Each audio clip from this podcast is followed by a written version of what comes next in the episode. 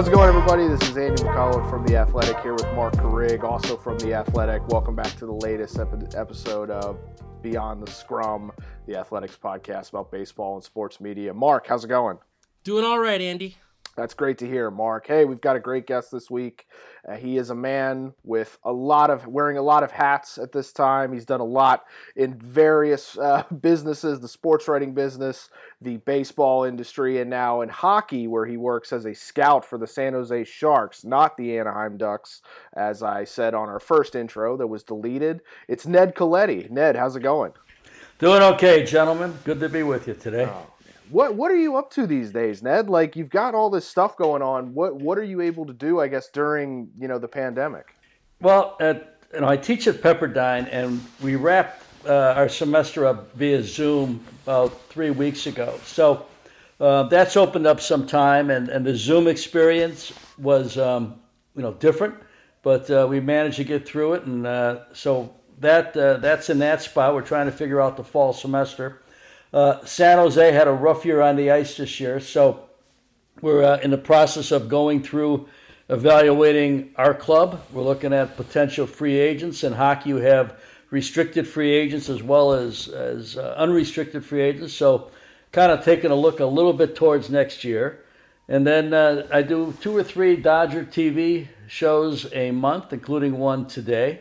And um, so that's what I've been doing. But I've also had some time to really take a breath you know, mm-hmm. for, for decades, I've just been I've been going strong and, and hard every day, uh, and for the first time probably since I was a teenager, mm-hmm. I've had a chance to kind of slow it down and take a look around and try and figure out what I want to do and, and what the priorities ought to be instead of what they have been sometimes. Mm-hmm.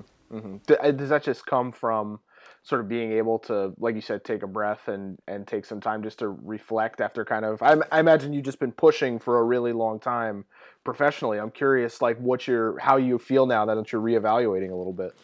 Well, it's it's been interesting. Um, you know, I you know my my background, I you know. I, blue collar kid and uh, lived in a garage till we were I was five years old and then uh, uh, into a tiny tiny house. So I've always been driven to to be successful, driven to provide for family, all those things, and the jobs I've had they're they're not part time. You know, they're not when you're the mm-hmm. GM of the Dodgers. It's not like you work Monday through Friday, eight to 5 mm-hmm. You know, it's like every every hour of the day, pretty much that you're awake, and and almost every day of the year.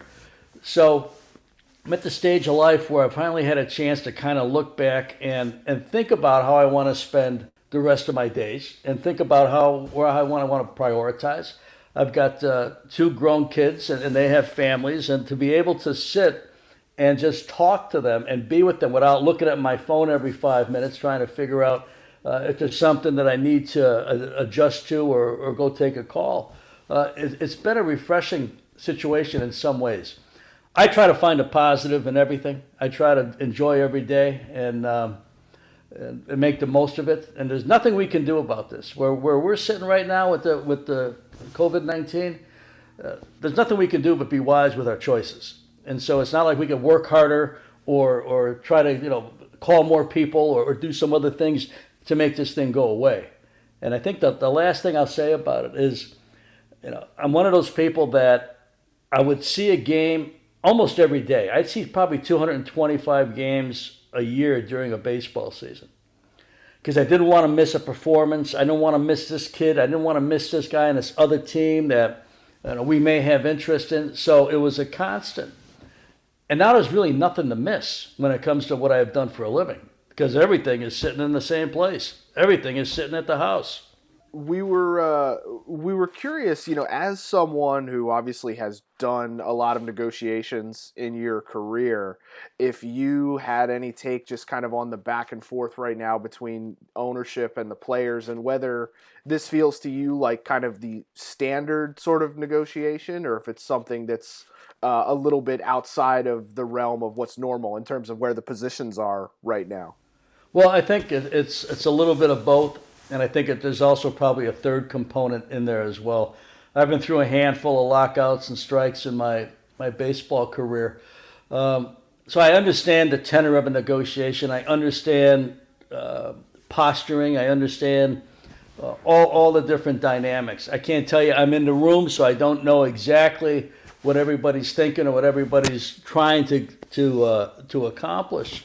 Uh, but I, I, do find it interesting that you know we're, we're sitting in a place we've never sat before inside a, a pandemic. That's the issue. There's a CBA in place, but there's a different dynamic that is affecting the revenue in the game completely. Uh, so you know, that's an interesting dynamic. But I think that the third dynamic to it, and while most of this stuff is is just, you know, to answer your, your question, uh, is this kind of the typical negotiation, the, the posturing, the up and down, the back and forth. Hey, let's try this. You never know. Somebody may say yes, you know. Uh, I mean, that's all kind of typical. But the third aspect of it that I, I continue to keep in the back of my mind is there's a CBA coming up a CBA, you know, a year from now, they'll be discussing a brand new CBA. And so both sides, I think, will learn the value points and really the hot buttons for both sides. Okay. And I think that there's an education going on for everybody involved. The union is seeing what the owners really are, are key to them.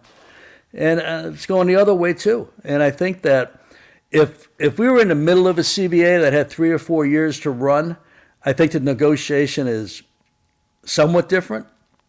But I do think that when you have a CBA that is coming up at the end of next season, you know, you're you're you're kind of taking notes. You're kind of seeing where you're going and what you're doing. You know, I know that in all my negotiations, I probably did two billion dollars worth of contracts during a long period of time. That you know, I you learn the agent, you learn what's important to the agent, and if it's a player that you signed for a couple of years, let's say, and you want the player back, and the player would like to be back, you've already got a scouting report. You know kind of where they're at, what they think, what they value.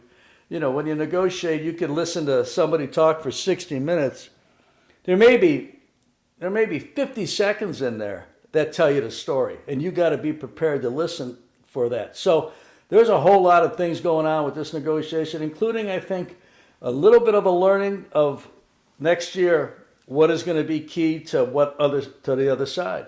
And I think there's another, maybe one other point to it. Any side that feels like it doesn't get what it wants this time around, if it compromises in its mind a little bit too strongly, there's a chance that they will try to make up for that a year and a half from now.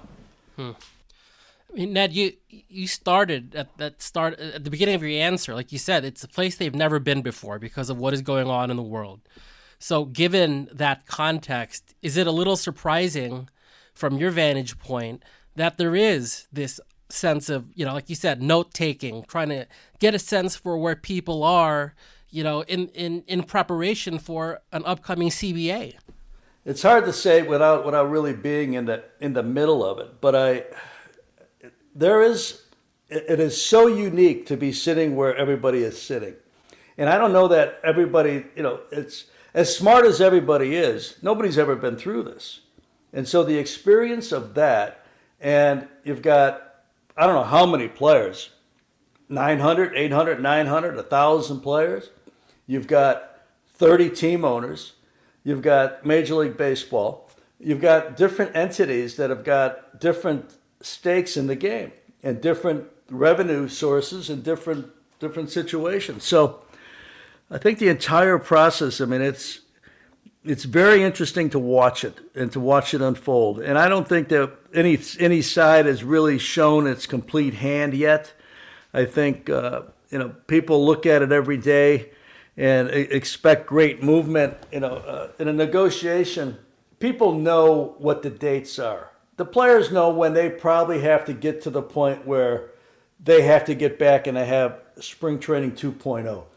Ownership knows the same thing. So until you get to that crux, until you get to that crossroad, you, you, you kind of just posture and you kind of see what you can figure out. It's like the trading deadline, Andy, you know, and, and Mark, you know, you, you can make a trade pretty much any day of the baseball season. Why are 20 of them made the 31st of July? Because that's when you have to do it. Mm-hmm. So until they have to get to that point where the season is going to be affected even more by not having an agreement, Until you get to that point, I don't think either side is showing their hand. Mm-hmm. So would you be would you be surprised if this breaks down over money? I think I would. I think it's in everybody's best interest to play. I mean, we can start with the country and, and the fan bases and people who are, are, are, really struggling in a lot of different ways. Uh, you can start with that, which is a huge piece of it. But I think a player's career is only so long. And do you want to miss? You want to miss whatever you're going to earn this season? Do you want to miss that? Are you willing to miss that? Ownership, the same thing. It's a $10 billion industry. How much do they want to miss? Their, their opportunity to, to expand and to be, you know, 10 years in the business, 20 years in the business, 30 years in the business, far different than a baseball player. And the other thing for a baseball player, I think, when I look back at players that, that I've, I've signed or I've thought about signing that stopped playing in October of 2019 and didn't start playing again until April of 2021 to be off a year and a half from the ultra competitive sport that it is, any sport. I don't know that guys, that everybody comes back the same way they left. I think a year and a half off, not rehabbing an injury, kind of stopping and starting and, and, and shutting your body down, which you have to do at the end of last season. You shut it down for a while, then you start working your way up. You're a veteran player, you get into spring training, you start to grind your way up. You know what you got ahead of you. You got 162 games, and then maybe another month of playoffs after that. You got all these things. You turn it back on, you're just about ready to turn it on full bore, and pandemic hits. You shut it down, but not all the way because it only may be a week or two weeks. Then it's two months. Then it's two plus months. And so, you know, you shut down, you start, you shut down, you start. If, if there's no baseball this year, if it doesn't happen, and you're in your mid 30s or your early 30s, and you've stopped and started, stopped and started, when you take 18 months off, are you the same player? I don't know the answer to that. I just know that it's, it's, it's going to be a curiosity for me to say, hey, you know, is this player going to come back? Because you look at guys that have been hurt and, and have missed ex- extensive time, they don't always come back the same way. And I'm not, and this is a little different because guys necessarily aren't hurt. But my point is when you, when you, you have to be so good and a talent at such a high level and the competitiveness. We're talking off the chart stuff. We're talking the best in the world.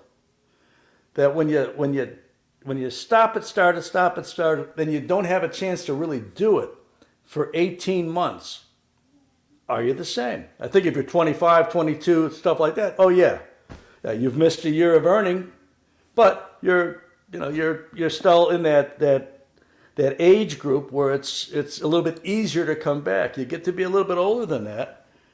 Even the psychological part part of it, of the you know shutting it off, turning it back on a few different times. So I think it's I think it's in everybody's best interest that there is uh, a season of some duration. Yeah, that's such a great point. I, I mean, I guess it feeds into another one, Ned. I, you know, you're talking about players that you don't know when they this restarts again, they're going to look the same, be the same. Could that also be said about baseball as a whole? Because it certainly feels like, you know, this is one of those events where it, just isn't going to look exactly the same as it was before all of this stopped. Do you see this being a thing that changes the sport going forward forever? Uh, I think it's possible. I think we I think we don't know. Again, it's uh, you know there's there's no roadmap to this. There's no there's no you know we're writing the history lesson. We have we don't have a history lesson to go back to. We're writing a history lesson here, and we're you know we're in the midst of it. And I think when it's over with, a year or so after that, we'll look back and see, you know, what has changed. And there's a chance that many things have changed because it's not just that uh, there's been a lockout or a strike, and so the game went away for a while, like it did in 94, 95. No, there's, there's so many other factors involved, including your fan base and what they've suffered through, and what they've suffered through financially, and how many people have a job, how many people have the same job, how many people have the same income. You know, follow the money, follow how, how players get paid, and, and follow how you know what, how how it goes. You know, we we do it in class every year at, at Pepperdine. Follow the money. Where does it start? How does this happen? How does somebody make what they make as an athlete? Follow the money, and and it starts out really. Most of the time, it's going to start out with the consumer, with the fan, and how are they going to be affected by that? We don't know yet, but we do know that that if it if it was right here or right now that we had to take a look at it, we know it's going to be drastically different because you've got unemployment rates that are historic. Yeah, I mean, there's going to be probably fewer people going to ballparks, both for you know economic reasons and also just for kind of fear of public health sort of stuff. And how is that? Yep, I mean, we can't. You know, Yeah. you can't. In some states, you can't have dinner with three people. Right. Right. How are you going to get fifty thousand people in one place? You know, Right. you can't. You can't have dinner with Right. three people, but you know the three people. right and at, and at what point too like even in a even if there's you know like like fingers crossed right? There's a vaccine you know at some Yes. point next year. There's antivirals next year. There's a way to feel safe you know but are, is are people going to still come back to ballparks in droves? I mean I, I you know we just don't know. We don't know how it's going to affect you know just sort of our the things we kind of take for granted and what the sort of business is structured around. Yeah, I, I think if there is, if there is vaccines that are that are proven to be, uh, you know, a deterrent or, or stop the spread and stop somebody from getting sick, and if and if the job market comes back uh, to some extent, I think you, it almost may look the same. It, it has a chance, but what's going to happen in between now and whenever those two things happen? and if people are going to find a different way to, to spend their time. I don't know. There's the list of of um, of different things that are going to be a curiosity and something to watch and to to measure and to compare. It's I don't I don't know of anything in my lifetime that has as many variables as that. for sure, for sure. On a, uh, I maybe I don't know, Mark. If you, if you maybe go on a slightly lighter note for a second. Yes, I- let's I- break up this rally. I don't know. I, I well, I was I was curious about something you were talking about. Um, you know, like how negotiations, right? It's all posturing and things like that. Uh, I'm curious when you were GM of the Dodgers, what's the most ridiculous trade request you ever made? That I ever made? Yeah, like did, well, or that you ever heard, but like, did you ever try and trade for Mike Trout? Oh no, no, I never tried. You know, I, I think I had too much respect for you know for for some organizations to, to do that. I did have. I did have um, one GM who continually, I mean, like eight times a, a season, would ask me about Corey Seager Okay, continually. I mean, it was, you know, if I would happen to run into the scout at a minor league game, he'd say, "Hey, I got to talk to you about Seager." And I'd say, "You know, forget about Corey Seager. You know, you don't. You know, I'm not doing nothing with Corey about it." And it was like that too early with with Matt Kemp. uh-huh. And and uh, surprisingly, it was like that a little bit with Clayton, but not to the extent that it, it could have been. right. You know, right. I think people probably looked at Clayton the way that, that I looked at Trout, where, you know, what, what kind of conversation am I going to have about this? You know, you know, how, where do you start? Hey, uh, you know, is that center fielder going to be available? You know, I, you know, well, you have to ask for what But, you uh, want. yeah, I I mean, mean, you have that- to you have to try. Maybe I don't know. yeah, but you know, I think you have to. I think there's a there's probably ten percent of the players you wouldn't want to do anything with. It's about eighty percent of the players that you'll consider, obviously, and, and try to do something. And there's probably ten percent that you're just going to say, "Hey, you know, there, there's nothing, nothing there." When I talked to Ben Cherington back at the end of April in 2012 about Adrian Gonzalez, and I'm, I don't want to speak for Ben here. Uh, I, I think he was taken aback that I had the nerve to ask for about Adrian Gonzalez. and, and if you know, you know that Red Sox team had a difficult Right. beginning. It had a difficult year. By the time we got to the 25th of August, we, you know, we, we had Adrian Gonzalez. But, you know, even that was kind of, you know, and I said, look, you know, I know you're probably not in the mood to do this or inclined to do this, but I just want to plant a seed in the event you ever get around to it. you know, because I know, you know, I would take notes, and I knew who called me on Corey, and I knew who called me on Matt, and on and on and on through the years. So, you know, I just, you know, duly noted, okay. And then a few months later, there, there it was. Yeah, So I- I- that's uh, one way of doing it, but it's Right. You have to find a team that's kind of in, in distress in some way, and that team had, you know, you knew that they were they were struggling to get to get on track that year. So that was uh, that was about as bold as I could get, where I'd say, "Hey, I know you're probably not thinking about doing this, but if you ever do, don't lose this phone number." what, what do you what do you say when uh, you know when someone calls and asks for you know a twenty year old Matt Kemp or something like that? I mean, how do you how do you respond? Well, I would just typically laugh and say, you know, come on, you know, you, you know, we ain't doing nothing with that, you know. And uh, what else you got on your mind? You know? Let's go some other place because that, you know, Yeah. you got your answer. We ain't doing that. you know? Right, right. like I, you know ned I, I feel like what question gets asked a lot out of people you know that have run teams and been in the game a long time is all how, how much have things changed? But i i kind of want to flip it around because i was thinking about it as you were describing those interactions. Like you, you're clearly a good people person. That is obviously an important thing but I, I guess in the game what hasn't changed? You know what i mean? What what is still important to be able to do well if you're going to run a ball club and, and that would have been true 20 years ago as it is now? Well, I think you have to. Um, it's it's one of the toughest things I think you have to that you have to have in sport to run an organization or run a, a baseball department, and it's patience. And I think that holds true from uh, a you know, hundred years ago through today. You have to have patience. Most decisions that are poor decisions are made out of two situations: impatience or desperation. And so you try always never to put yourself in a desperate situation. That's why farm systems are so vital. You lose a big player, you go try and replace that big player uh, on the 10th of May. You know, you're going to pay a, a dollar and a half for a dollar, okay? Because you're in a desperate spot. You got another kid you can bring up and put in there. Not going to be as, as solid maybe as the player, but he can hold his own and he can he can keep you afloat. Totally different dynamic. And I think patience is, is a key. Patience to be uh, able to, you know, to. I, I wasn't the GM of the Dodgers when Andy was, was writing for the Times, so I never had to put up with, with Andy's push to get me to be impatient. Oh, you had you, know? had Dylan though. Yeah, so Dylan was Hayes. way worse.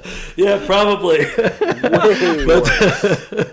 but uh, you know, you listen to people every day, and and you know, and people are, have their own ideas, and uh, you know, you can't do it. I mean, the GMs, presidents of baseball operations, without knowing all of them at this stage of my career, I would bet that there's not a day that they don't think about this. Almost most of the day, you could take New Year's Day, and they'll be thinking about their baseball team. So nobody is is as invested as they are in the daily the daily amount of information and decision making. And many times you've got decision making that is, um, you know, it it takes time. It takes time to get there, and I don't think that they all understand that, and and all that. And so I think that that the the GMs today, as they did when I was doing it, they think about it always. So they they have a better feel for it than anybody. Okay, and they also have a they also have far more far more information than anybody else has. You know, why did you do this? Why did you do that? Well, you know what? You don't know everything, and I can't tell you everything. You're just going to have to wait and see how it all unfolds. And so that's another factor to it that, you know, GMs are always in the information business, and, and that hasn't changed. That's another thing that hasn't changed in 100 years. You're always looking for as much information as possible. And now there's even more information. You've got the internet, you've got analytics, you've got a, a, just a uh, so much more than there was 30, 40, 50 years ago.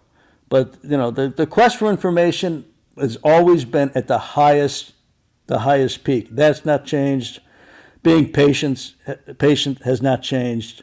A few other things have changed, but those two things, at least those two things, have, have been consistent from the beginning. When I first started, and Dallas Green was my first boss, and it was the GM of the Cubs. You know, he worried about could a guy play? Could he not play? Was he a decent guy, good teammate? You talked salary a little bit. I think my first year, the highest paid Cub was Billy Buckner at like $400,000. And then we acquired Larry Bowa from Philly, who was making $500,000. So, you know, payrolls were still part of, of your discussion. But it wasn't like, well, we got 30 million here and we got 15 million here, and how are we going to make up the 15 million? You know, and so, you know, that's, there's, you know, I'm getting off track here a little bit, but anyway, that's, things have changed a lot in some ways, and, and in some ways, the, the foundations, the fundamentals, they never change. Do you uh, do you think Ned Colletti, the sports writer, would have enjoyed covering Ned Colletti, the GM? Wow, that is a, that is a question I've never thought about, and nobody's ever. That may be one of the best questions of my era, right there. Wow, I think um, it was um, actually Mark's question, so I'll give him credit. I took it from him. Uh, let's see. I think yeah, I think it would have. I think they would have had fun, and I think they would have. Um, I think the the beat writer, I think would have really uh, known how to aggravate and agitate and get a response out of the GM. but I think they would have had a decent a decent rapport. But that, that's a great yeah. question. That is a great uh, question. What, I think they would have respected sorry. each other, but the writer mm-hmm. would have known. He would have known, hey, if I ask this, I know this guy's going to go off right here. what were the things that irritated you about kind of dealing with us when you were in that chair? Um, those who would write from a distance, those who would write without information, because I, the beat guys, I would always say, look, if you got something, come to me, and I'll and I'll tell you if it's fact or fiction.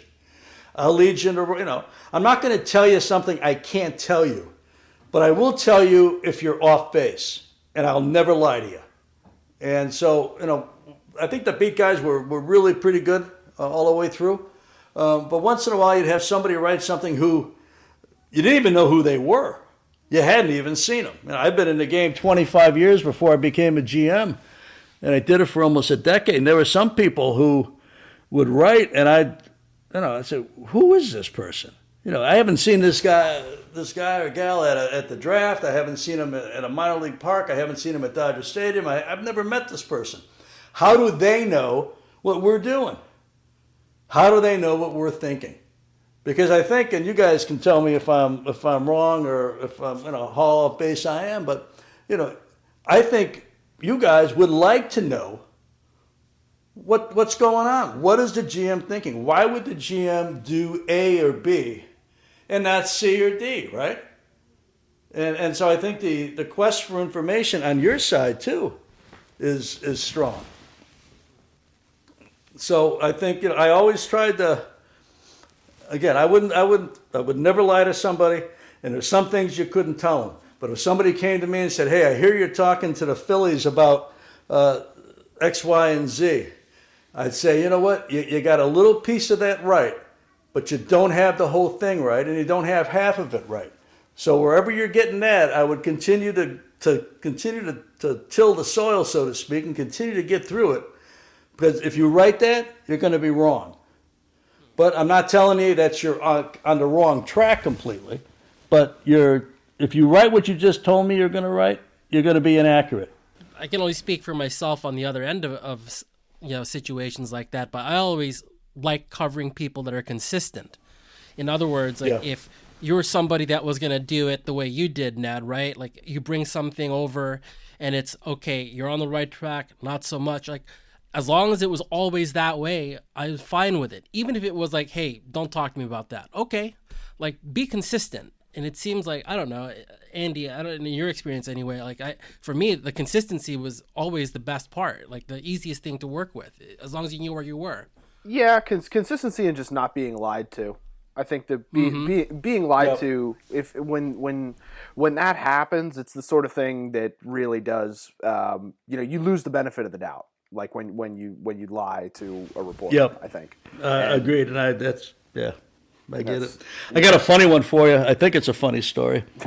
Uh, it was my first or second year there, and you know, I got to know all the beat people, and I knew um, I knew that there was two beat people that really didn't like each other, and one of them was was always on the side telling me how they they really disliked this other beat writer, how lazy they were, they didn't do this, they didn't do that, all of this stuff, right? And I, you know, I would never get in the middle of that. That's none of my business. But you know, you could tell that there was this friction and this rivalry. So the first one comes to me one day with this this uh, this question, and was a little bit a little bit on base, a little bit off base. Uh, but they had done a lot of work on it, so I said, "Okay, let me give you a feel for it off the record. You got it off the record? Oh yeah, yeah, yeah, I got it off the record." And so I lay out some thought process that is off the record, and the next day it shows up in print. Okay, so I call the writer in right right at game time the next day. I remember vividly. I call the writer into the booth, and I said, "I want to replay our conversation yesterday." You came to me with an idea. I told you it was half right, half wrong, and I gave you enough information off the record to help you out. I did you a favor. Uh, yeah, yeah, that's right. I says, off the record, right? Yeah, I know where you're going with this. I says, yeah, yeah and you wrote it. How could you do that? You know, you wrote it. You, you violated my trust in you. Yeah, yeah, yeah. And, and he, the, the writer got a little bit, a little bit edgy with it, right? So I said, here's the deal. If you ever do that again, the writer that you don't like, that you think is lazy and doesn't work at the beat, if you ever do this again, that writer will be winning a Pulitzer Prize for investigative writing. And I'll make sure it happens.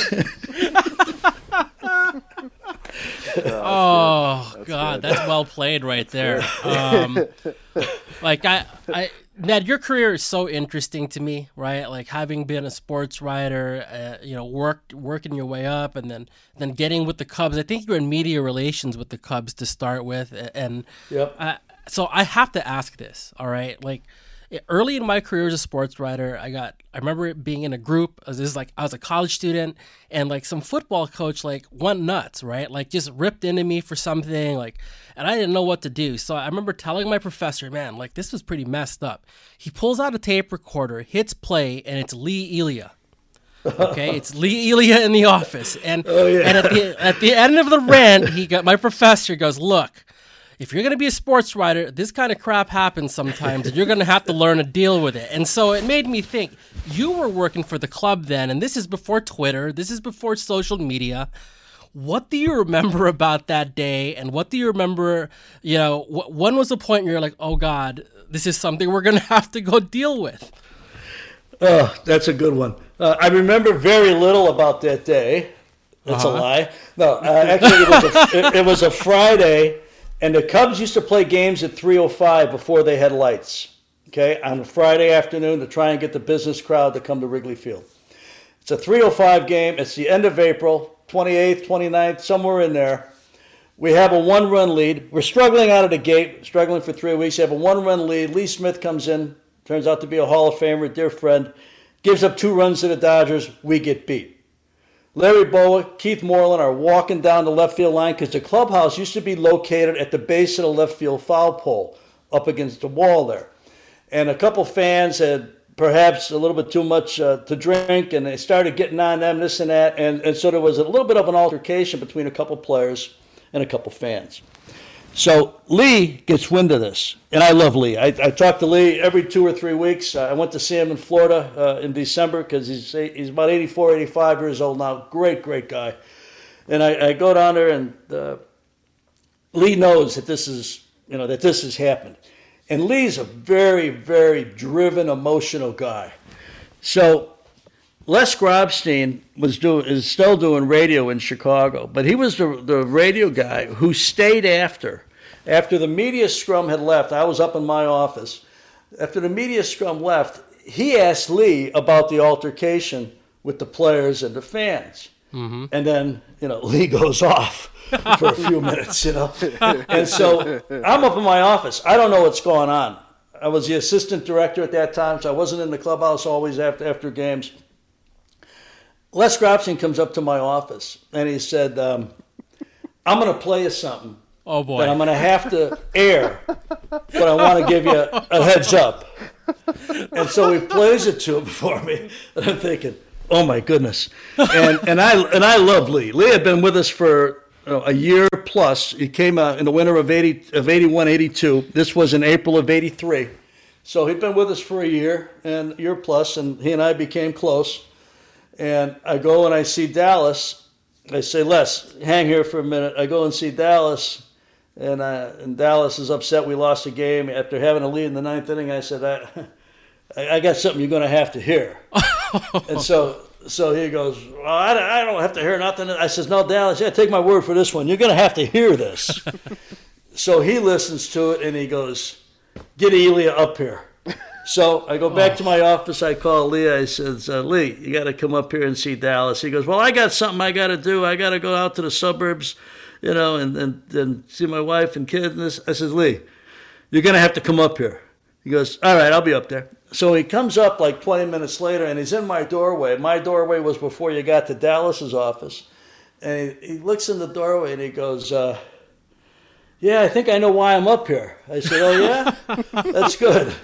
And he goes, uh, I think, he goes, I think I made a mistake.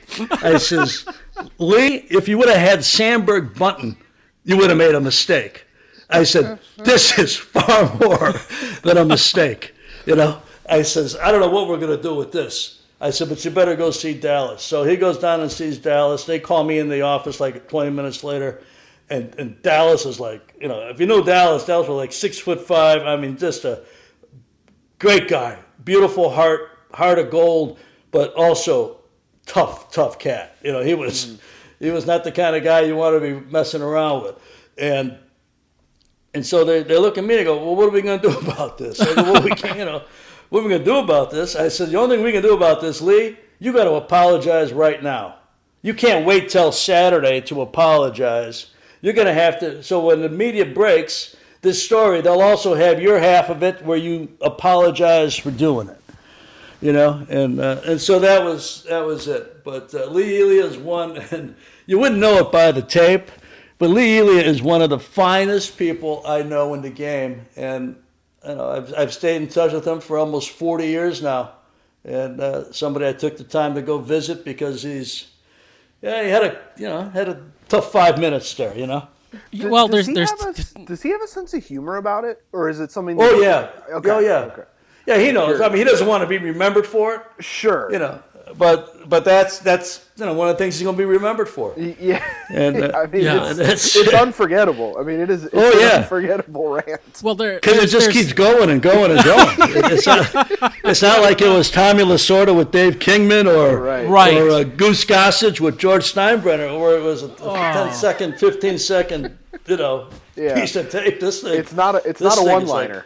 Yeah, it's like an audio book, you know. Yeah, it's, it's yeah, like it, what's amazing, it's like there's two uh. takeaways. One, what a social commentary on the fly, right? Because like think about the topics he addresses there: unemployment, oh right? God. Ambition, uh, you know, oh. defense of his player. Like I mean, it's like amazing, right? In very colorful terms, but he's hitting some very big ideas. But number two. I look at that, it's like, man, that's a manager sticking up for his players. Good for him right? I mean, like that, that, the context of that, I mean, there's better ways to do it. But at the end of the day, it seems like to me like he was just sticking up for his players. And like, that isn't the worst thing, is it? no. No, it might have been a different way to go about it, but yeah. Yeah, yes. you could have changed. You could have changed a word or two, right? Right, a word or two. I don't know if he had to call them nickel and dime people. You know, right, right. Tickets were tickets were a little more expensive than that. Oh gosh. Uh, 85% of the world's working. The other 15% come out here. It was like, oh, wow. Man. Beautiful. Oh yeah, um, good, good, time. And that was and that was not even a part that anybody took offense with. right, right, right. Typically, you would take offense to that, but nobody could oh. even take oh. offense to that. Oh, oh so, funny. so, funny. Yeah, yeah, yeah but uh, you know, it's it's funny stuff sometimes. Yeah. You know, the next day, uh-huh. the next day to that Saturday, Chuck Rainey, I remember Chuck Rainey was a starting pitcher, uh, pitcher sure. the Red Sox, pitched for us. Uh, Chuck Rainey was starting the next day on Saturday afternoon. And I'm sitting in Lee's office Saturday morning, and he brings in Chuck Rainey. And he says, Rains, he says, you know, you're our starter today. He says, I'm telling you right now, you're going to have to finish any inning you start because I am not coming out to get you.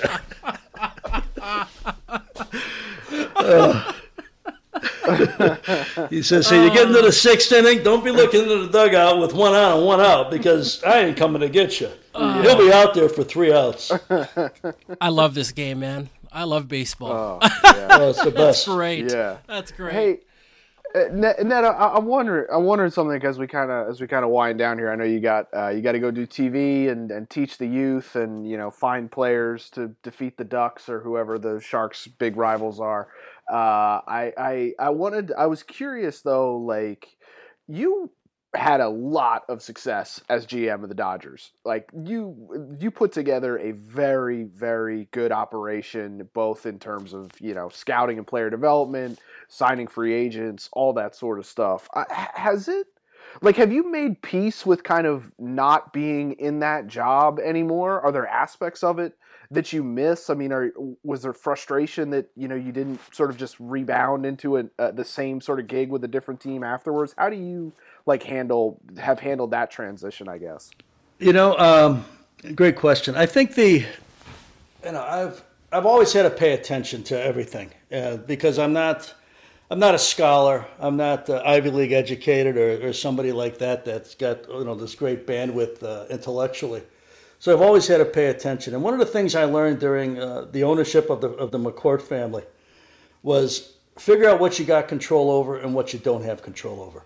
And the things you have control over, your effort, how you think, how you dedicate yourself to different things, how you react to adversity, all these different things, effort, you know, that that stuff I, I would take responsibility for and I would want to make it at the utmost. Anything I had control over. And I had to learn, and I did learn it, during those that that Sure. that era there, that I can't worry about a lot of the things I have no control over.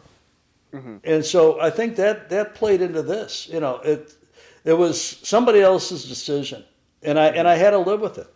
Mm-hmm. And I, I couldn't do anything about it. I had done everything I could do about it, including Right. you know work through different you know different things that most people don't have to do in that job.